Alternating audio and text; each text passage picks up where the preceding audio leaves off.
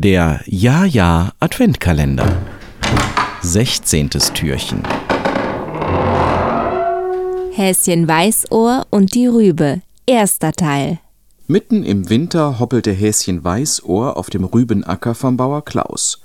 Hungrig schnupperte und grub es im Schnee herum.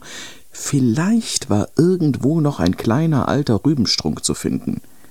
Aber das Häschen hatte großes Glück. Es fand nicht nur einen verschrumpelten Rübenstrunk, sondern zwei dicke, saftig süße Mohrrüben. Zwei. Glücklich fraß es sich an der einen Rübe dicke Proppe kugelsatt. Doch was mache ich nur mit der zweiten Rübe? überlegte sich das Häschen.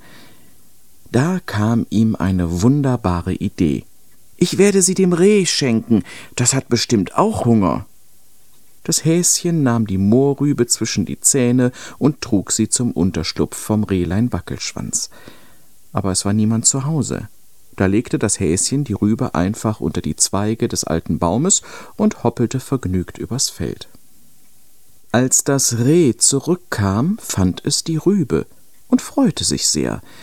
Aber es hatte gerade an der Futterraufe des Försters Heu gefressen und war nun dicke Proppe kugelsatt.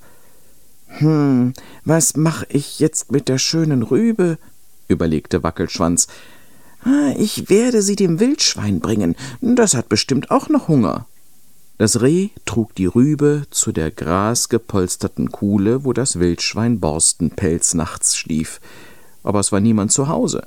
Da legte das Reh die Mohrrübe einfach in die Kuhle und lief zurück in den Wald.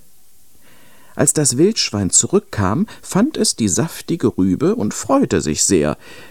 Allerdings war es gerade im Obstgarten des Bauern Klaus gewesen und hatte sich an dem liegen gebliebenen Winteräpfeln dicke Proppe kugelsatt gefressen. Hm, das wär doch schade um diese gute Rübe, grunzte Borstenpelz. Na, ich will sie der alten Eule bringen. Die hat bestimmt noch Hunger.